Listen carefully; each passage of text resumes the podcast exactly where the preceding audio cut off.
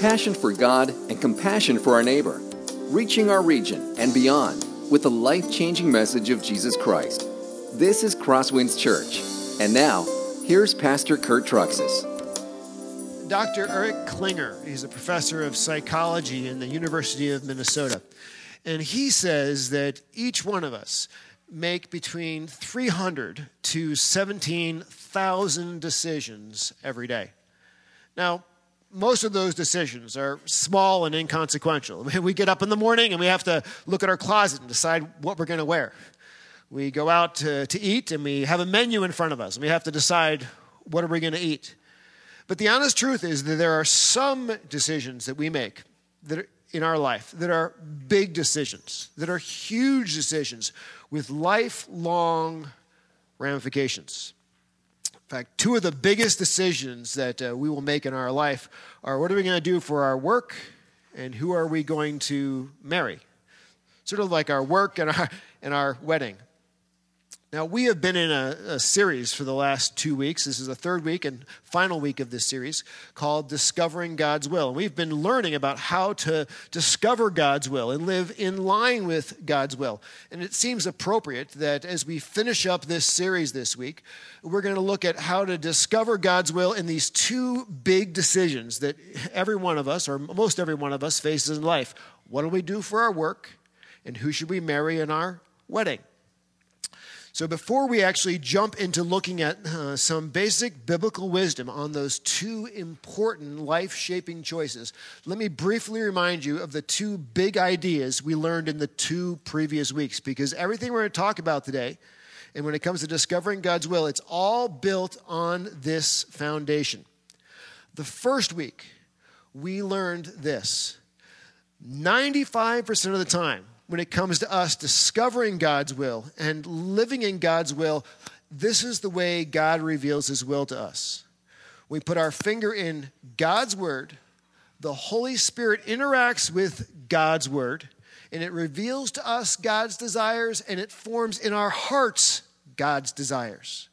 If you want to live in line with God's will, keep your finger in the text and let the Holy Spirit work with the text in your life really what happens is the Holy Spirit will form in your heart the desires that God has for your life.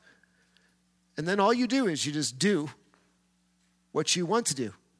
You just follow the desires that God has given you. The key illustration we learned was this uh, How does someone end up being a, missionary?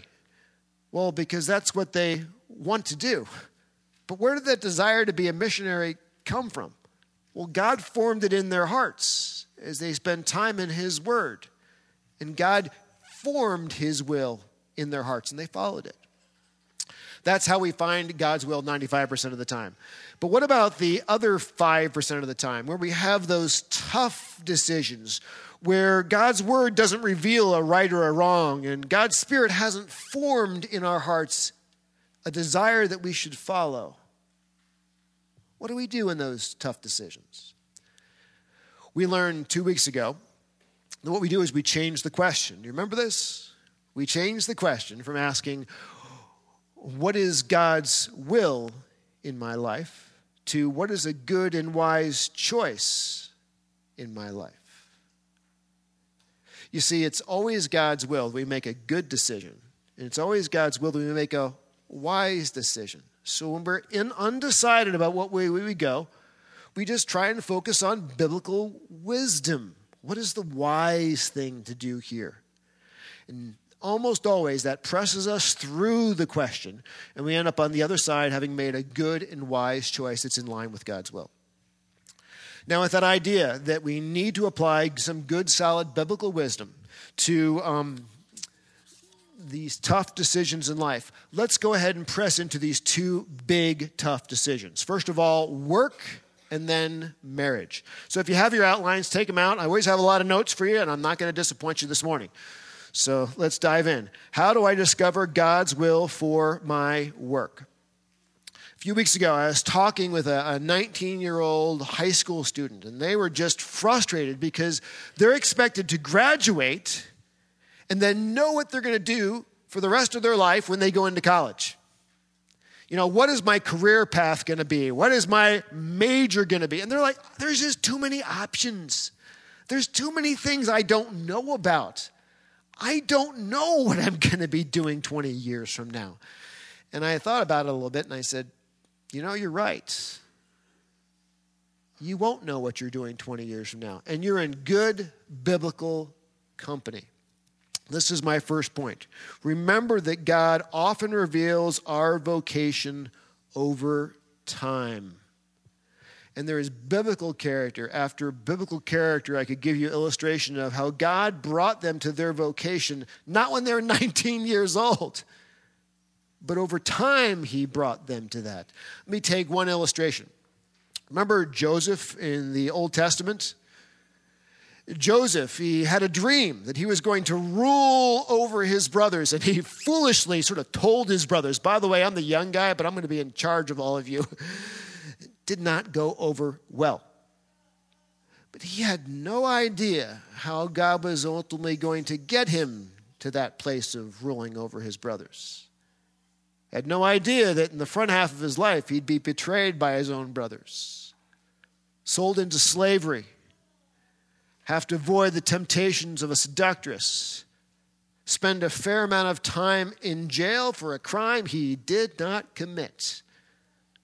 Only then, years later, all of a sudden did Pharaoh move him from the dungeon room to the throne room in one single day. And he ended up in second in command over all of Egypt. Trust me, he did not know that when he was a 19 year old high school student. He may have had an inclination he was going to be ruling over his brothers, had the dream he was going to be ruling over his brothers, his brothers, but had no idea the circuitous, winding path God would use to get him there. And it's the same with us, isn't it? We may think we may know what we want to do. We may have gifts that lead us in a certain direction, but God often has a strange and winding path to get us there. Now, the million dollar question is why do you use this winding path, God? Why don't you just reveal to us what you want us to do when we're 19 or 20 years old and we can just take a straight direction path to get there? Well, here's the reason God is more interested in developing your spiritual maturity than he is in placing you in a vocation. God is more interested in developing your spiritual maturity than he is in placing you in a vocation. Go back to Joseph and think about him. You read the text in the Old Testament, because we studied the book of Genesis, we remember this that we learned Joseph may have been a gifted leader when he was young, but he was also a bratty, spoiled, rotten teenager. The guy with the coat of many colors that nobody else has. I'm dad's favorite son. If you were to put him in second in command of Egypt when he was young, it would have been complete and utter disaster but being sold into slavery, spending life as a slave, spending life in jail for a crime he didn't commit, all that kind of stuff really ground off the sharp edges in his life. And it made him a kind leader, a humble leader, a gentle leader. You see how God used that circuitous part of the front half of his life to prepare him for the vocation in the back half of his life? Folks, God is doing the same things with you and me. Sometimes we go through windy front halves of life, but God is not wasting any of it. He's using it to prepare us and shape us, to take us where He wants us to be, to have us do what He wants us to do. So if you're a 19 year old high school student and you don't know what your proper career path is, you're in good company because most of the people in the Bible didn't either. Next thing to look at. Number two, God plans to use my gifts and talents. Now, there are varieties of gifts, but the same Spirit. There are varieties of service, but the same Lord. There are varieties of activities, but it's the same God who empowers them all in everyone. And to each is given the manifestation of the Spirit for the common good. Two weeks ago, when we were last in this topic, we, we looked at this. We learned how God in His grace, has uniquely gifted each one of us with different physical characteristics, intellectual characteristics. Some of us are very sharp. Some of us have musical gifts and talents. He gives us all different kinds of shapes and skills and gifts, and He does that for a reason. He gifts us and shapes us the way He wants us to be because it's integral to us being able to accomplish what He wants us to do in our lives. So, if you want to find what is the right work, you find what is the right, what are the, sh- the gifts and skills that I have? What do I enjoy doing? What do I find myself gifted at doing? And then lean Lean into those gifts, and you're heading in the right direction where God wants you to go. If you aren't sure what your gifts are, you know who you talk to? Talk to people that you trust and say, What kind of gifts and talents do you see in me? And let them affirm that and let them le- help you lead into that. But here's one thing I want you to notice from this text we read in 1 Corinthians when it comes to the gifts and talents we have, they are not given to us so we can serve ourselves. You notice that? They're given to us so we can serve other people. So the question we ask is not just what do I enjoy doing and what am I good at doing, but what do I enjoy doing? What am I good at doing that is actually helping somebody else? That's serving other people, where they are being blessed by it, they are being encouraged by it. That's what we want to lean into something that serves others. Now let's move on to the next question or the next point. Uh, pursue work that aligns with my motivations. Okay, we know that we want to, the work that God wants us to do is going to be integrally uh, connected with our gifts and talents and shapes, that's serving other people, that's being affirmed by other people. But then we have to ask ourselves, you know, am I actually any motivated to use my gifts or not? You see, there are some gifts that we have, let's be honest, that we're motivated to use, and some gifts we have that we're not nearly as motivated to use. Non motivated gifts, you may have them, but they're not necessarily going to help you uh, get where you're going or what God wants you to do. I'll give you an example. When I was in high school, I was a wrestler. I didn't have a lot of background. I wanted to be a good wrestler. I trained, I worked hard, but to be honest, I was just average, nothing special. Won some and I lost some. But we had one guy in high school. His name was George. And I had major gift envy of this guy. I mean, he was a really good wrestler, super gifted and talented. His parents had start, started teaching him wrestling when he was a little kid, and he would win almost everything. But you know, about his sophomore year, he just started saying, I really just don't like wrestling anymore. I don't want to do it. In fact, he dropped out, never finished his senior year with it. You see, he was gifted, but he wasn't motivated in the sport anymore. He was burned out when it came to the sport. See, the honest truth is, God wants us to lean into something that we're motivated by, not just that we're gifted by. The honest truth is that if you have to uh, compare two different people, if you find somebody with a weaker gift, but they're motivated, they will always be a better hire than somebody with a greater gift that is less motivated. Because motivation is what drives you. And if you don't have that motivation, you won't be able to get the work done. One of the things that we've wrestled with uh, on the leadership board is as we've looked at sometimes uh, in our jobs, we've had split job descriptions. We've, you know, here's the job, but it involves two facets to it. And one of the things we've learned is that people will always gravitate to the side of the job that they are motivated to do. They will stay away from the side of the job they're not motivated to do. So, this makes split job descriptions a really difficult hire. Not that you can't do that, but they have to be motivated, motivated on both sides, not just one side. You know, I'll give you a little um, testimony about myself. I learned this, by the way, when I was in college.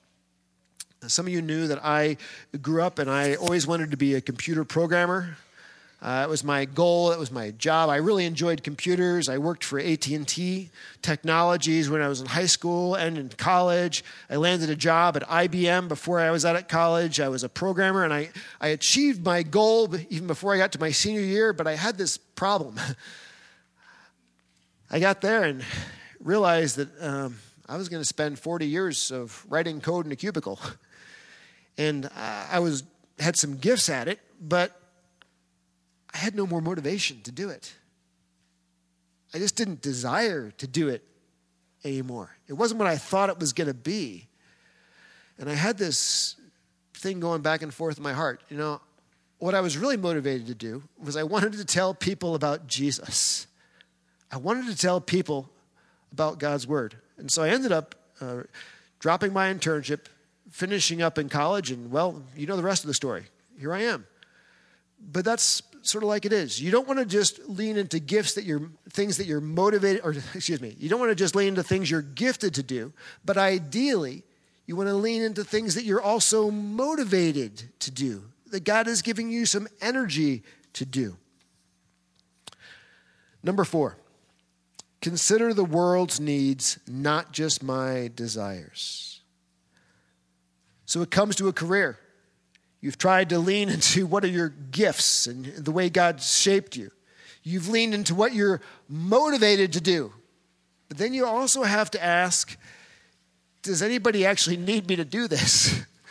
because when you're done, you have to be able to serve people.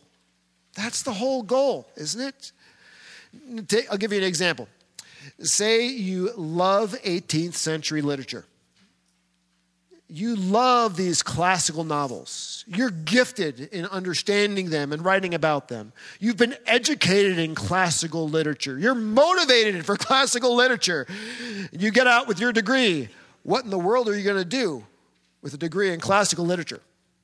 Now, I'm not going to say there's no place that you can do anything with that. Obviously, there's something you can do with it, but it's a very small set of where you can serve people. You have to ask at the end of the day my job should do a great job of serving other people. Let's jump to another idea. We've talked here at the front end about how to figure out what is your right career path. Now, let's just say you've figured out what is the right direction to go. Now you're an adult, you're out there, you're trying to figure out what is the right job to take.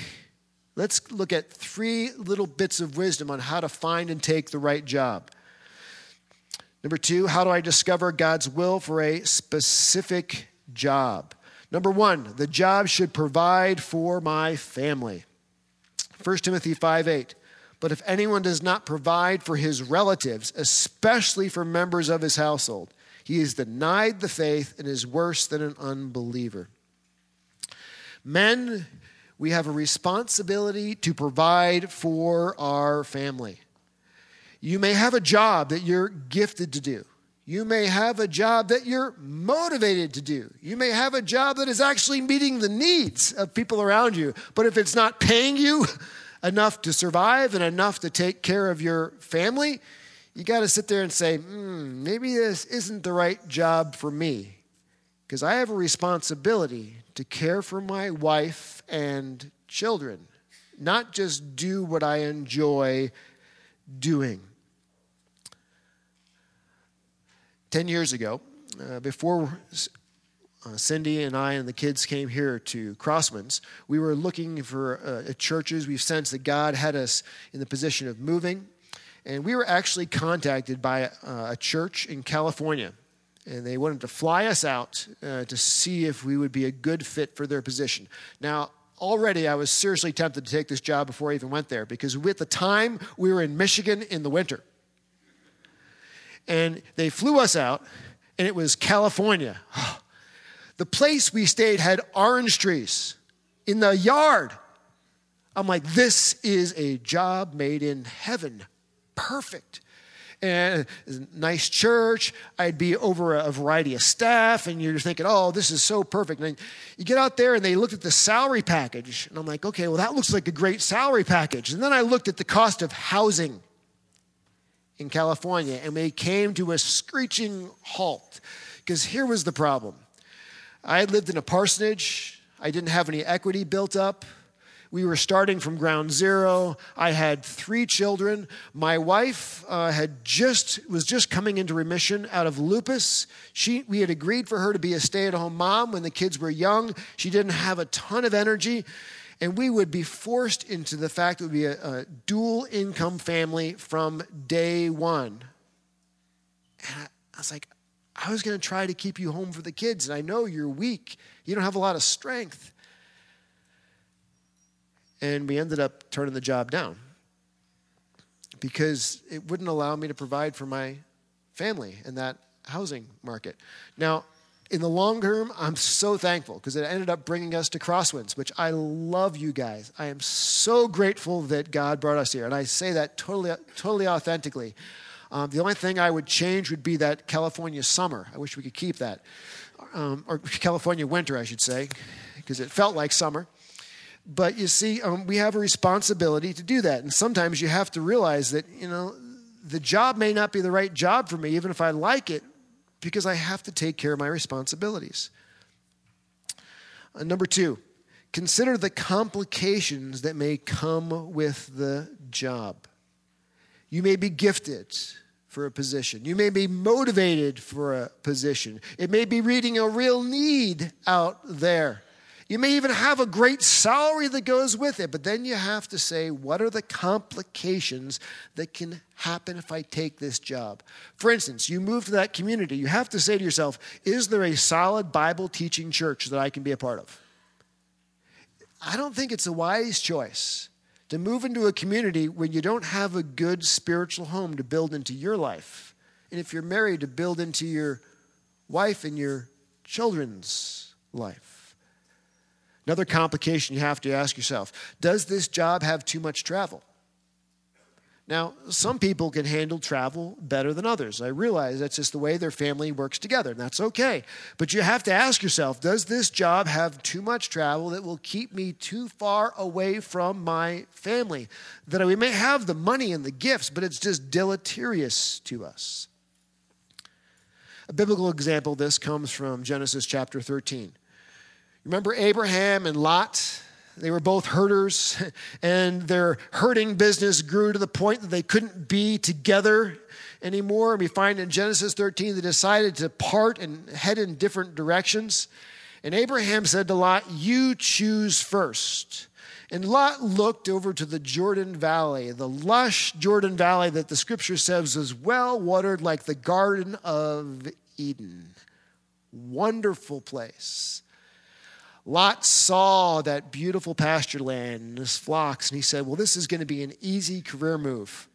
I'm going there. And he headed in that direction. And Abraham went in the opposite direction, which wasn't quite as lush and green and nice. But Lot didn't consider the complications of moving into the cities of the valley, like Sodom, wicked, evil, cities. Not a great place to raise his children. Not a great place to have his wife. And if you know the story about what happens to Lot and ultimately what happens to Sodom, you knew you know that was a disastrous career move. Because he never considered the complications that would come along with taking that job. So I just want to look at those things. What are the complications? Number three, I need to pray and seek counsel before making the final decision. Always make sure you do that. When you seek counsel, make sure you seek counsel from godly people who can help you think through what are the right questions I should be asking? What are the right things that I should be considering? It's very scary to make these decisions in complete isolation because there's just blind spots we have. That's why we need one another, and God put us together in the church. And when I say pray, uh, I don't mean just pray, oh, God, may I get this job. You pray, God, help me to be wise. Help me to see this job for what it really is. Because when you know that when you get a job, you find out something different than you expect. And you say, God, help the employer to be wise and help me to see, help them to see me for who I really am. Because I don't want to be here if I'm the wrong person to serve them. So you pray for wisdom. And then what do you do? You make your decision. Because it's always God's will that we make good and wise decisions. And that's oftentimes how we figure out what He wants us to do for our work. Now, let's jump into this other half marriage. How do I discover God's will for my wedding? And probably of these two choices, this is the one that Christians agonize over far more than any other. Who is the right person for me to marry? Now, the first question you want to ask yourself as you approach this is number one, decide if I want to get married in the first place. Paul says in 1 Corinthians 7 8 through 9, to the unmarried and the widows, I say that it is good for them to remain single, as I am. But if they cannot exercise self control, they should marry, for it is better to marry than to burn with passion. Paul says it's okay to be a celibate single. It is. Some people are actually gifted by God to be a single celibate person. Now, in our society, there's tons of pressure to get married. And if you don't get married, people begin to think that you're weird or you have some kind of some strange sexual desires. That's not necessarily true at all. Just maybe God has given you the ability to be a single person. And if you have that ability, well, there's a lot of good things that can come of it. When you don't have the burden of caring for a wife or a husband and children, you can devote yourself more fully to a particular job. Paul was a single, celibate person. His singleness and his gift of celibacy enabled him to devote all of his energy to the spreading of the gospel throughout the ancient world. And we are all literally in serious debt to the fact that he was able to do that, aren't we? Look at our letters in our New Testament. So many of them are coming from Paul. Part of it came out of that gift of singleness and celibacy. Now, the reality is, why some people have that gift who are single, most people don't have that gift when they're single. They have a burning desire to get married. And they're single and they're celibate only because they haven't found the right person. Now, I know that is a very hard thing. Especially if you're in your 20s and you want to find the right person. It's hard, but I want to also tell you while single celibacy with a burning desire to get married is a hard thing, it's oftentimes a very good thing. You don't see it at the moment, but when you look back on it, you'll see how God used that time in a good way to mature you and prepare you. Let me speak a little uh, biographically here, or autobiographically, I should say. Uh, when I was in college, I really didn't have much in the way of girlfriends, and I was pretty bummed about that. When I was in graduate school, I didn't have much in the way of girlfriends, and I was bummed about that until I met Cindy at the very end of my graduate school. Now I look back, and boy, am I thankful that I didn't have the constant concerns and going on of a girl that I was dating at that time. Because, guys, I needed all the time and energy I could muster to study. I did. So, God, in His graciousness, kept me single until the right time when I was about ready to graduate and I met my, the woman who's my wife. Same thing for my wife, Cindy. some of you know her testimony. She became a Christian at age 25, and she uh, broke up a relationship she was in, and she was a single, celibate person for three years. And she describes that as the hardest three years of her life. Because guys would ask her out, and she would say, Not a Christian. Nope. Again and again. But she also says those were the best three years of her life because she kept her finger in her Bible. One of the things I loved about when we met, we, she opened her Bible and it was completely falling apart, totally covered in highlights. I mean, like chapters were falling out because she had it open so much. She grew like a weed on a hot summer day in those three years. And she says, I am so thankful I was single. I didn't have the worries and concerns of a boyfriend in my life at those times because I needed that time to grow, to mature, and prepare me. And then God, in His wisdom, brought us together at the right time. Now, you're a celibate single and you desire to get married. You just can't find the right person. What should you do? Well, here's what you do pursue marriage like you're finding a job. Now, I know, ladies, you're not going to like when I say that because it's not very romantic. I know it's not romantic, it's just practical. You pursue marriage like you're finding a job. When you're going to find a job, what do you do? You go to job fairs where there's employers that are offering jobs. When you're trying to find a job, you network, don't you? You talk to friends who may know of a company that's going to hire. You network and you talk with people. Now, ladies, you're home and you're saying, God, will you please bring Mr. Right into my life? He will not magically show up on your doorstep. He doesn't. Men, you're asking God to bring a wonderful woman into your life. He will not take her out of your side from your rib. Happened to Adam, won't happen again. You need to get out and meet people. Example uh, simply go to places where other Christian singles hang out. We talked about finding a job at a job fair. You go to a young Christian singles group. You don't go to the bar, you won't find them there. You don't go to Tinder, you won't find them there either. You go to something that is taking place in the church. That's what you are looking for.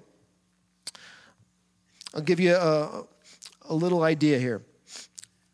Say you're in a church that doesn't have an active singles ministry. Like, we do not have an active singles ministry here at Crosswinds. We want to have an active singles ministry, and hopefully we'll get there. What do you do? Young singles, typically what they do is they withdraw from church and they stay uninvolved in church. And that is absolutely the wrong thing to do. What you do is you get yourself involved, become a greeter, uh, work in the coffee bar, become an usher, get yourself involved in God's family. And what starts to happen is you start to network. People know you as a young Christian single, and they know your character. And you know what happens? Other young Christian singles who are also pursuing Christ will be doing the same thing. And those are the people you want to meet. And God will put you together and have you cross paths that way. And that's oftentimes how you meet. I'll give you an example out of my life. When I was 25 years old and I had moved to Chicago, um, something clicked in my brain. I'm like, you know, I am done this dating scene. I am not looking for a date anymore. I realized I'm looking for a wife. And I, totally stopped pursuing this whole thing romantically and I began pursuing this whole thing analytically. I know this doesn't sound very romantic, but it's practical. And I said, okay, uh, where is the best Christian singles group in the Chicago area? Well, it was Willow Creek Community Church. Okay, to go to Willow Creek Community Church. And I'm to start to meet people. It's my job fair. And when I'm there, I'm, gonna, I'm trying to find somebody who's involved in church, not just attending church occasionally. Well, guess who I ran across? The lady is my wife. And that's how God put us together. So you pursue marriage like you're trying to find a job. Uh, number three, this should go quickly, but mention this determined to only date and marry a growing Christian. Uh, 2 Corinthians 6 14 says, Do not be unequally yoked with unbelievers, for what partnership has righteousness with lawlessness, or what fellowship has light with darkness? Maybe this is sort of axiomatic. We're in the church, but I have to mention that one because I have talked to too many people who are very content to be unequally yoked. Don't go there, it'll be a disaster. Number four, know the difference between the essential and desirable qualities that you're looking for. The Bible says angels do not marry, nor are they given in marriage.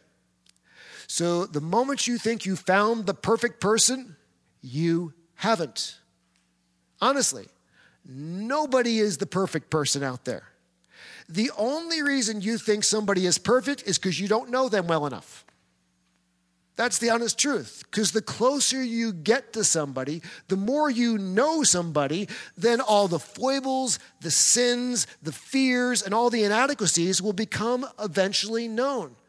So you're not going to marry the perfect person, they don't exist. And there's more when you get married. If you thought they were perfect, you'll find out they're not after you're married. It's just the way it works. So, what you need to do is you don't just make one list, you must make two lists. The first list are those essential qualities that the person must have. The second list is the desirable qualities that you hope the person might have and be able to understand the difference. I'll give you uh, my list a little bit when it came to my wife number one quality on the essential list is I needed to find a woman who was passionately in love with Jesus. That came shining through just immeasurably clear when I met my wife.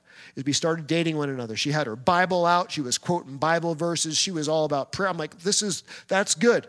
She has that uh, essential quality. Number two on my essential quality list was I needed somebody who was kind, compassionate, and caring somebody who was truly a gentle but and loving woman. And that came out very clearly as we started the date. My dad told me, by the way, that you had to make sure I found a woman who's a good cook. And after she cooked her spaghetti with meat sauce, I knew I hit a home run on that one. Um, number four, now this may sound sort of strange, but at the time I was very into fitness. I was a wrestler, I lifted weights, I just had on my essential quality list. I needed somebody who was into fitness and athletics and who could relate to me on that level. Now, for some of you, that may be a desirable list. For me, it was an essential list because I didn't want us to be on separate pages on that kind of issue for the rest of our life. And thankfully, Cindy fit that. I'll give you one of my desirables that didn't come true. On my desirable list was to marry a woman who came from a great Christian family. My wife doesn't. She's a first generation Christian. Neither of her parents are Christians. We went to church where she was actively involved in being a Christian for three years. And, and, you know, some of the, we'd sing the hymns, and I said, Why aren't you singing them? She, well, I've never heard hymns before. I didn't grow up with, you know, a mighty fortress is our God. All new to me. But you know what? That was on the desirable list, not the essential list.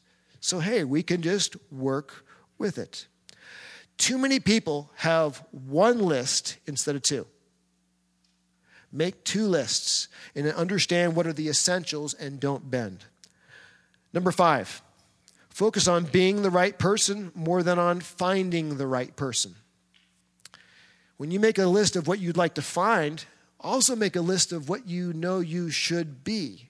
And if you can focus on trying to be that person, the right kind of person, many times God will bring somebody into your life shortly after that. Number six, remember that marriage is for friendship, super important. Then the Lord God said, It is not good that man should be alone. I will make a helper fit for him our culture romanticizes and sexualizes marriage. That's not biblical. The biblical picture it is not good for man to be alone, so I will make a helper fit for him. I will make him his best friend. Men, your best friend is not your dog, it's your wife. Honestly, that's the way it should be. Sexuality is the consummation of marriage, it is never the foundation of marriage. Song of Solomon says this, which is a very romantic book, which we studied a number of years ago. The Shulamite says this His mouth is most sweet. In other words, I love to kiss him. And he is altogether desirable. He's hot.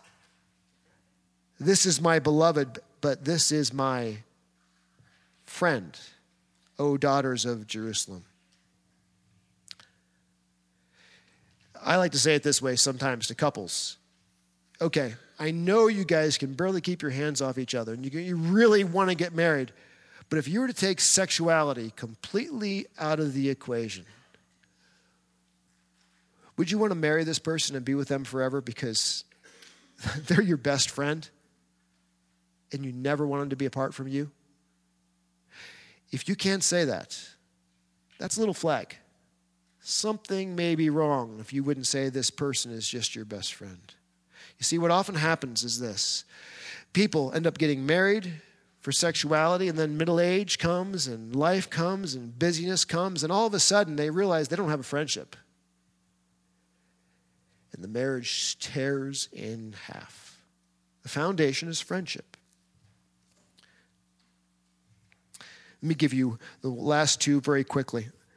The right future spouse will cause me to mature you should find yourself growing uh, personally, relationally, and spiritually when you're with the right person.